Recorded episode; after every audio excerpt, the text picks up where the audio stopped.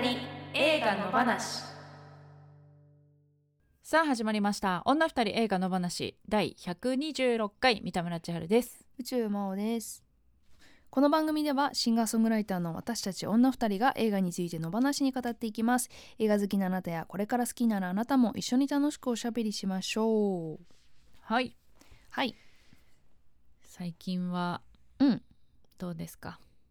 最近はなんか何でしたっけ？三田村さんなんかありましたよね。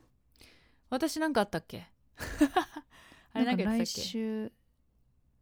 あれだ。あ、雑誌。わかったわかった。雑誌。はいはいはいはい。はいはい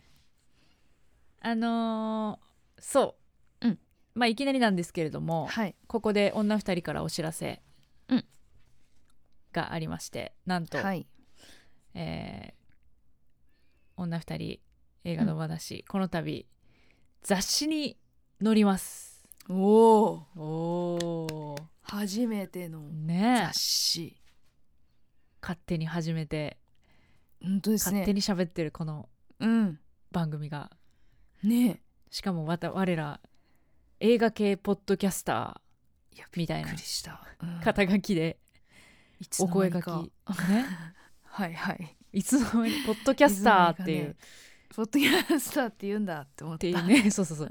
そういう風に言うんだって思いましたけれどもなんと、ね、どういう雑誌ですか？ビギンっていうね、男性向けファッション雑誌みたいなことでいいんですかね？そうだと思います。うんうんうん。カルチャー誌というか、はいはいはいのね、今最新で出ている1月号なのかな、これは。あー、そうなるのか、うん、はいはい。この11月16日あ昨日か、うん、昨日発売になったばっかりのビギンという雑誌最新号に出てます。はいはい、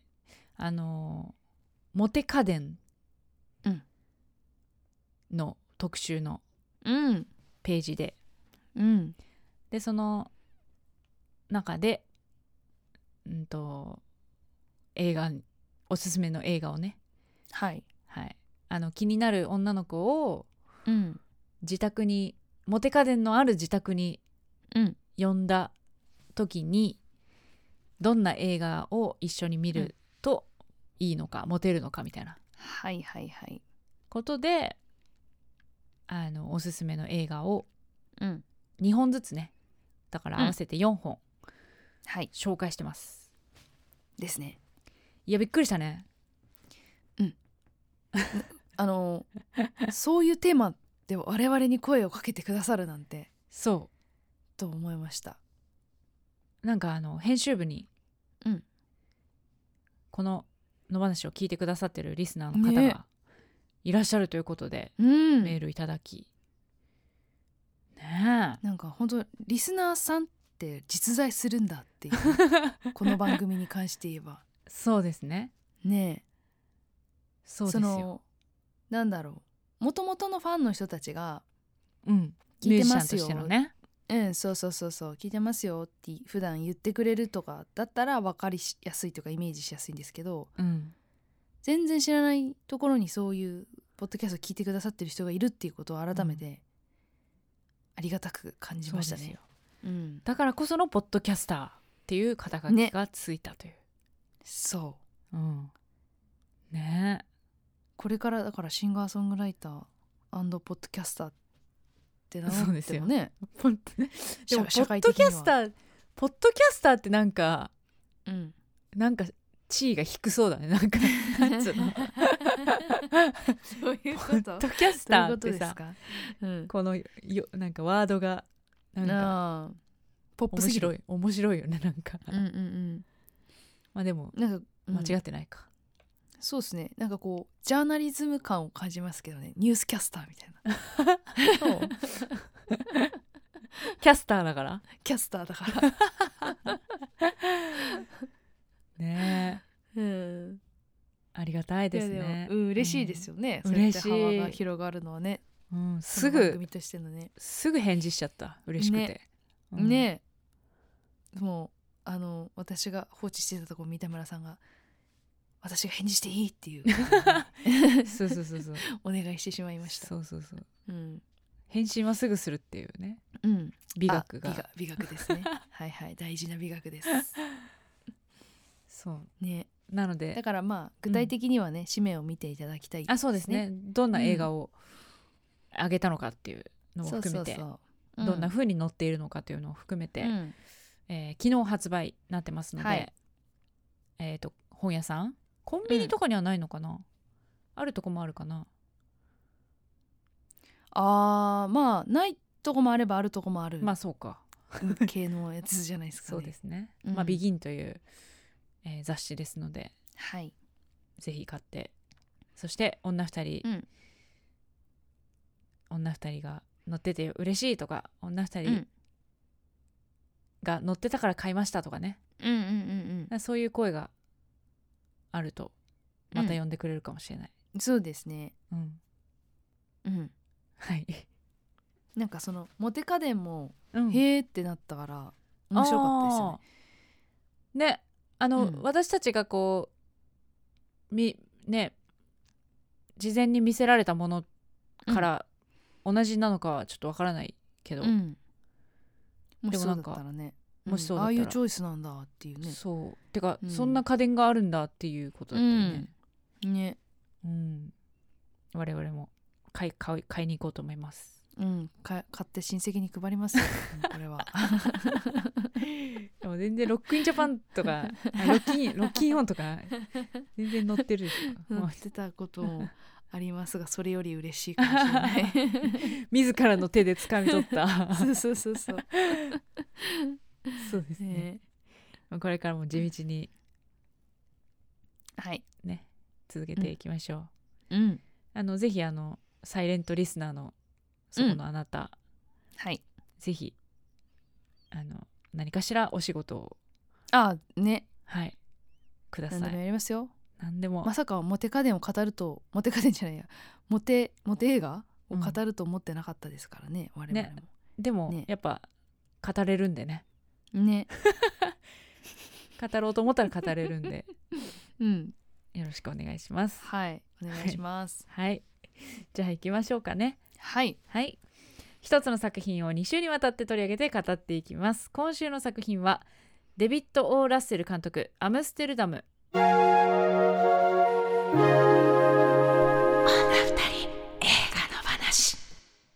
本来であればですね、ここからいつも通り2人でアムステルダムについておしゃべりする本編に入っていくわけなんですが、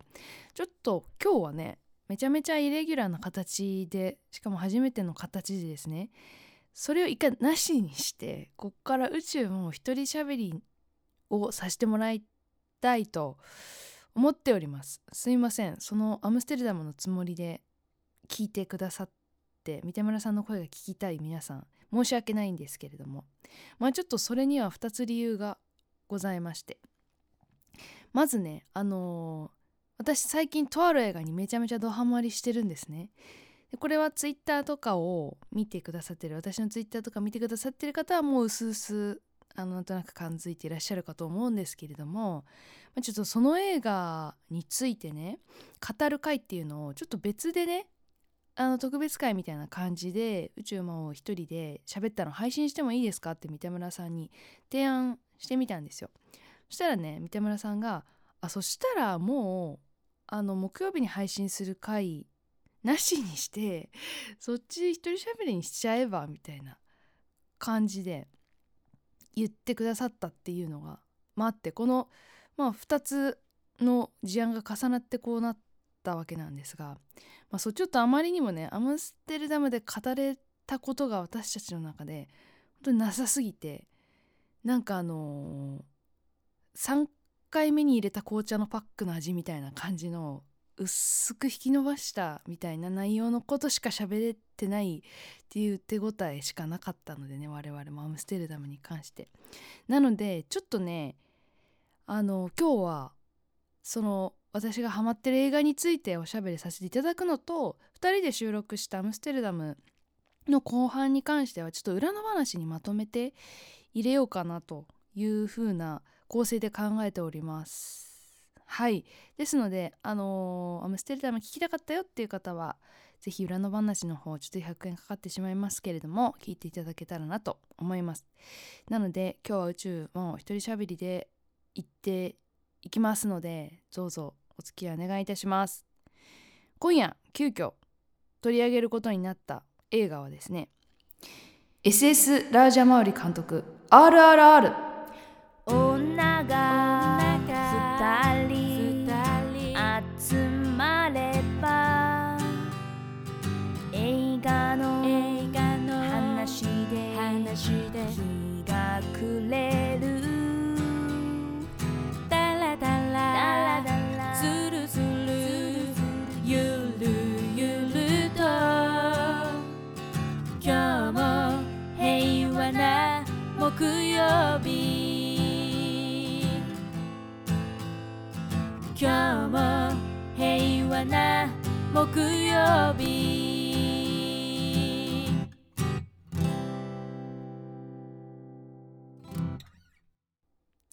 日本でも大きな話題を集めロングランヒットとなったバーフバリシリーズの S.S. ラージャマウリ監督が英国植民地時代の激動のインドを舞台に2人の男の友情と使命がぶつかり合う様を豪快に描くアクションエンターテインメント。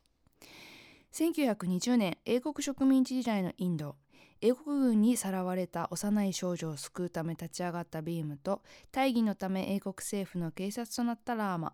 それぞれに熱い思いを胸に秘めた2人は敵対する立場にあったが互いの素性を知らずに運命に導かれるように出会い無二の親友となる。しかしある事件をきっかけに2人は友情か使命かの選択を迫られることになる。バードシャーテルグの皇帝の N.T. ラーマ・ラオ・ジュニアがビーム、ラージャマウリ監督のマガディーラ勇者転生にも主演したラーム・チャランがラーマを演じた。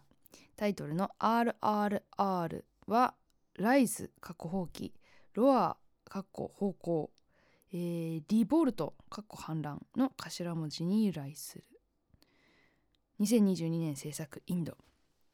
はい、ちょっと英語と漢字に不安がいっぱいですけれども、はいということで今日はね RRR を取り上げたいと思います。これ私ね2回見に行きました。でね3回目は明日見に行く予定があります。インド映画ねこの番組でもきっとまた会える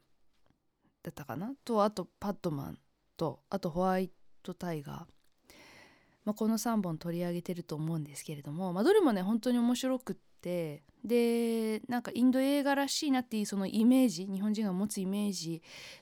が入ってる部分もあれば、あこういう映画もあるんだっていう風にイメージを変えてもらったものもあるんですが、そういうねちょっとずつインド映画の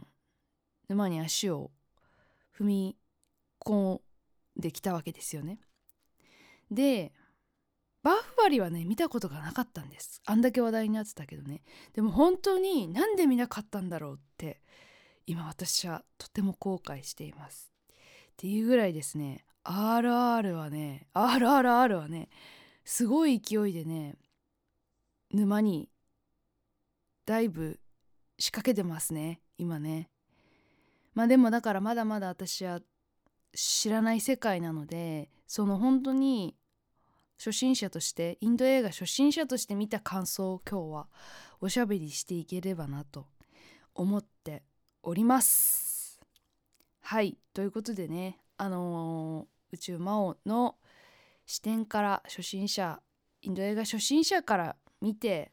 今その魅力に気づいてしまった人間から見て、語っていこうと思っております。では早速いきますかね。あ、そうこれねパンフレット買えなかったんですよ。なぜならば売り切れていたから。だから本当はねいろいろと、パンフレット中心に勉強しておしゃべりできたらなと思ったんですけれども、ちょっと本当にそういうのがないまっさらな状態で多分本当にね面白い映画あるあるなんですけど語彙がバカになるっていう現象が起きると思うんですが、最後までねちょっとお付き合いいただければなと思います。では行ってみます。女二人の推しポイント。この映画の推しポイントをプレゼンしていこうというコーナーです。今日は宇宙魔王一人の推しポイントをお送りします。では宇宙魔王的推しポイントその1、ぶっ飛びすぎてるアクションのアイデアとクオリティ。うまく言えなかった。このね衝撃を、この映画の衝撃をうまく言葉にすることができなかったんですけれども、やっぱこれまで見てきた 3つのインド映画は、私が見た映画は歌は確かに素晴らしいで、皆さん踊りもすごく美しい、装飾とかもすごく綺麗っていう、なんかそういった感動はねあったし、あと物語的な面白さとかそういうものを感じてきたんだけど、アクションを見たことなかったんですよねインド映画で。でいやここまでかと思って、そこがねやっぱ一番心を持ってかれたところでしたね、やっぱアクションっていうところがね。でその日常的にね、例えばハリウッド映画とかでもアクション映画をたくさん見るかっていうとそういうわけじゃないんですけども、やっぱりそのね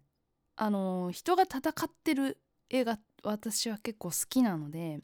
例えばマーベルシリーズとか、あとはマッドマックスとかね私はすごいハマったので、ああいう風にですねそのアクションもすごく理論的っていうか、いろんな技が組み合わさってたりとか、よく考えないと緻密に練らないと表現できない世界のもので、だけどものすごくその肉体的っていうかね、こう人間の本能的なものを見せてくれるじゃないですか。そのなんかすごく緻密なものを見せられてるんだけど、緻密で複雑なものなんだけれども、なんかもっと人間の根源的な衝動を満たしてくれるっていうか、なんかそういう部分がアクション映画とか見てるとすごい興奮するとこなんですけれども、今回のこれも本当にそうで、一個一個ねアクションの動きを目で追っていくと面白いというかね、でちょっと多分早回しとかも入ってるんだろうけど、すごい全部の動きが早いし、で情報量がすごいんだけども、その一個一個を追っていくとそれに全部意味が重なった動きとそのアクションの構成になっ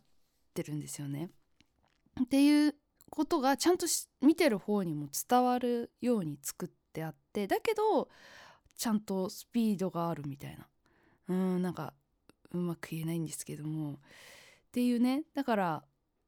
なんかそのちゃんとアクション映画を見てるんだっていう気持ちになるって感じですね。でしかもなんか本当にね、どうやって思いついたのみたいなアクションがいっぱいあって、アクションつうかなんかその技何みたいなものが結構予告編とかねで見てる方もいるかもしれないんですけども、ここまでここまでぶっ飛んでることを私は全く予想してませんでしたね。でもねなんかね、見方によってはバカバカしさもあるんだけど、全然そんな風に感じない。もうねキャーってなりますね。本当にバカな声しか出てないんですけど、本当キャーって気持ちになるんですよ、そのバカバカしさを見て。いやでもね、なんかねバカバカしさとも違うんだよな。なんか面白すぎるんですよ、そのアイディアがね。いやもうこれはね結構予告編とかでも見てたりとか、いろんなところで出てくるものではあるんですけど、最後にね男2人が肩車をしてねやるアクションのシーンがあるんですけど、もうそことか本当に見たことのない世界が見れるので、っていうのはね見てない人は本当に見た方がいいアクションシーンです。はい、ちょっとうまく言えないわ。本当にこの先が不安ですけども、ちょっとじゃあこの次行ってみますね。宇宙魔王的推しポイントその2、踊れる音楽。私ね IMAX で最初見たんですけど、やっぱねそれが良かったなと思った。アクションの迫力とかね、そういうものもすごく感じたんだけど IMAX のおかげで、多分音とかもね2回目見た時普通の劇場だったんですけど、1回目は池袋のグランドシネマサンシャインで見て、で音楽がやっぱねすごい迫力でしたね。でその単純にその音の音量とか音圧とかなんかそういうものもあるんだけど、やっぱその音楽そのものがですね、体感したことのない音楽なんですよね。で例えば踊れる音楽ってなんかこう欧米の文化からね来た音楽をよく聴いてる人間からすると、例えばクラブミュージックみたいなね、ドンツードンツーみたいなものとか、あとはなんだろうファンクとかね、ジャズとか、なんかそういうちょっとスイングしてるものとか、なんかそういうものしかバリエーションがなかったんですけどね、私の中で踊れる音楽って。でもやっぱ世界にはこんなに踊りたくなる音楽っていうのがあるんだなというのを感じました。この迫力のある太鼓の音とか、あとは人の声が重なっていく感じとかね、なんかそういうもので自分の中のこの衝動をね奮い立たせてもらうというか、そういうところがあって、で結構この映画の見せ場でもありますけれども、ナートゥーナートゥーっていう歌があって、そのダンスシーンがあるんですけども、あそこ本当にね踊りたくなるんですよ、一緒に。でいやその音楽の種類も聞いたことのないものだし、ダンスの種類も見たことのないものだし、でねびっくりなのはね、俳優さんたちがねアクションだけじゃなくて歌も超絶うまいし、ダンスも超絶うまいんですよ。あれは本当にだからインドっていう今何億人いるんでしょうね、そのたくさんいる人口の中からこう選ばれた精鋭、もうほんとスター中のスターだからなせることなのか分かんないですけれども、本当にね全てが完璧なクオリティなんですよね。だからそのダンスシーンも本当に楽しかった、見てて。あそこはねYouTube で何回も見てます。あそこだけでも本当に見る価値はあるなっていう、本当にねここだけでも見る価値があるっていうねシーンしかないので、それもね何とも言えないとこなんですが、でも踊りのシーンが一番楽しいところではあるかなと思ったりしました。はい、ではちょっとねもう一個いってみたいと思います。宇宙魔王的推しポイントその3、180度逆側の視点というのを知ることができた。これやっぱインドの、植民地時代、イギリス英国植民地時代の話なんですよね。でやっぱりそのさっきも音楽は欧米の音楽を中心に聴いたりしている私、やっぱそういうなんか白人社会側から見た文化しかやっぱりねまだまだ知らないんだなっていうのを最近本当によく思うんですよね。で最近見てる映画とかドラマとかがね結構その逆側から描いた映画が多かったりとかしてですね、それもあって自分の視点がね本当になんか全然知らなかった世界側に立つとこういう風に見えるんだなっていうことをね、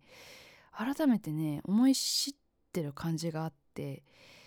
でやっぱそれってね、頭で分かってても実感として分からないと意味がないことな気がするんですよ。でやっぱその例えば1930年代のインドを描くときに、インドの人から見たらそりゃこう見えるよねっていうことをなんかやっぱりしっかりとね表現の中で残しておく意味はめちゃくちゃあるなと思って、例えばその最近見たのだとダーマーっていうアメリカのね連続殺人鬼の、話を元にした、ドラマシリーズを見たんですが、それは、殺人鬼側の視点もあるんだけど、その被害者になった黒人の人とかヒスパニック系の人が被害者で多かったんですけど、その被害者の人たちの目線に立った部分がすごく多かったのでね、なんかそういうのも見て、あ、なるほど、その一つの事件とか出来事を、逆側の視点から見るとなんかすごくね社会の構造の歪みが見えたりとか、なんかそこには気づいていなかった差別意識とかそういうものがあるんだなっていうのを知ったんですよね。でそういうことがこの映画にもあるなと思って、私のねここ最近の感覚だとそういうものをすごい感じて、そうだから植民地にされてる側の人たちの怒りとか、あとはなんかそこで営まれていたその人たちの生活とかね、そういうものをそっちにいる人たちがちゃんと書くっていうかね、その支配側じゃなくて非支配側が描くっていうことがやっぱり意味があるし、そこまでのものを見ないと本当には気づけないことなんだろうなと思ったんですよ。だからやっぱそれはねなんか、自分たちに置き換えてみたらね、やっぱ自分たちがその周りの国の人たちにしてきたこととかを、もしねそこの例えば中国の人とか韓国の人とかが描いた場合に、私たちはその表現をどう見るのかなというのはすごくね興味深かったですね。だからここまであの映画の中でイギリス人っていうのをめちゃめちゃ悪者に描かれてましたけれども、それはやっぱり表現としてね必要な描き方だし、歴史的な部分でも、必要っていうかそういう描き方をするべきだと思って書いたんだと思うんですけれども、あとはねそのエンターテインメントとしての面白さの価値をつけるためっていうところもあるんでしょうけれども、なんかそういう表現のなんか可能性とか意味とかそういうものって、もしこれ日本で作ったらどうかなとか、日本がこの支配側として描かれるた時に日本人ってどういうふうに受け止めることができるんだろうっていうね、なんかちょっとそこにはかなりなんていうか不安がありましたね。こういうものを受け入れる豊かな土壌は日本にあるんだろうかとか思ったり、いろいろね歴史的な背景も違うからまた違うところもあると思うんだけど、なんかねそういうことも踏まえて、なんかちゃんと逆側から見た歴史っていうのを学びたくなったなというのを改めて思いました。この世界は本当になんか立つ場所が違うだけで全く違うものが見えてくるんだなっていうこともちゃんとね感じれる映画だったなと思います。他にもいっぱい推しポイントありますけれども、一旦ちょっとここで終わりにしたいと思います。なんか本当に小学生みたいなこと語彙しか出てこない気がするので、ちょっととりあえず明日3回目見に行ってそれで考えようかなって思います。以上、宇宙魔王の推しポイントでした。エンディングです。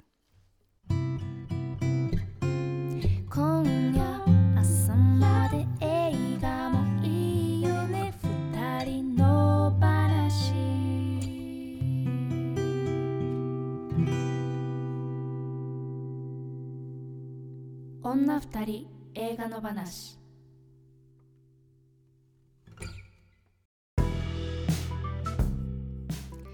はい、今週はですね、ちょっと皆さんにびっくりさせてしまったんですけれども、アムステルダムと思いきや RRR の話を宇宙も一人でお届けいたしました。いや本当にね、何はともあれ本当劇場に見に行ってほしいな。いや IMAX と普通の劇場でもね本当にねだいぶ違った印象が、だからできるだけ大きい劇場でできるだけいい音の環境で見た方がいいと思った。これはでも散々私バーフバリの時に周りに言われてたのに行かなかったですけど、それは本当後悔してます。でバーフバリに関しても最初は劇場で見たいなっていう気持ちがあったので、この後まだ見てないからバーフバリね、ちょっとリバイバル上映あったら見に行きたいなって思ってます。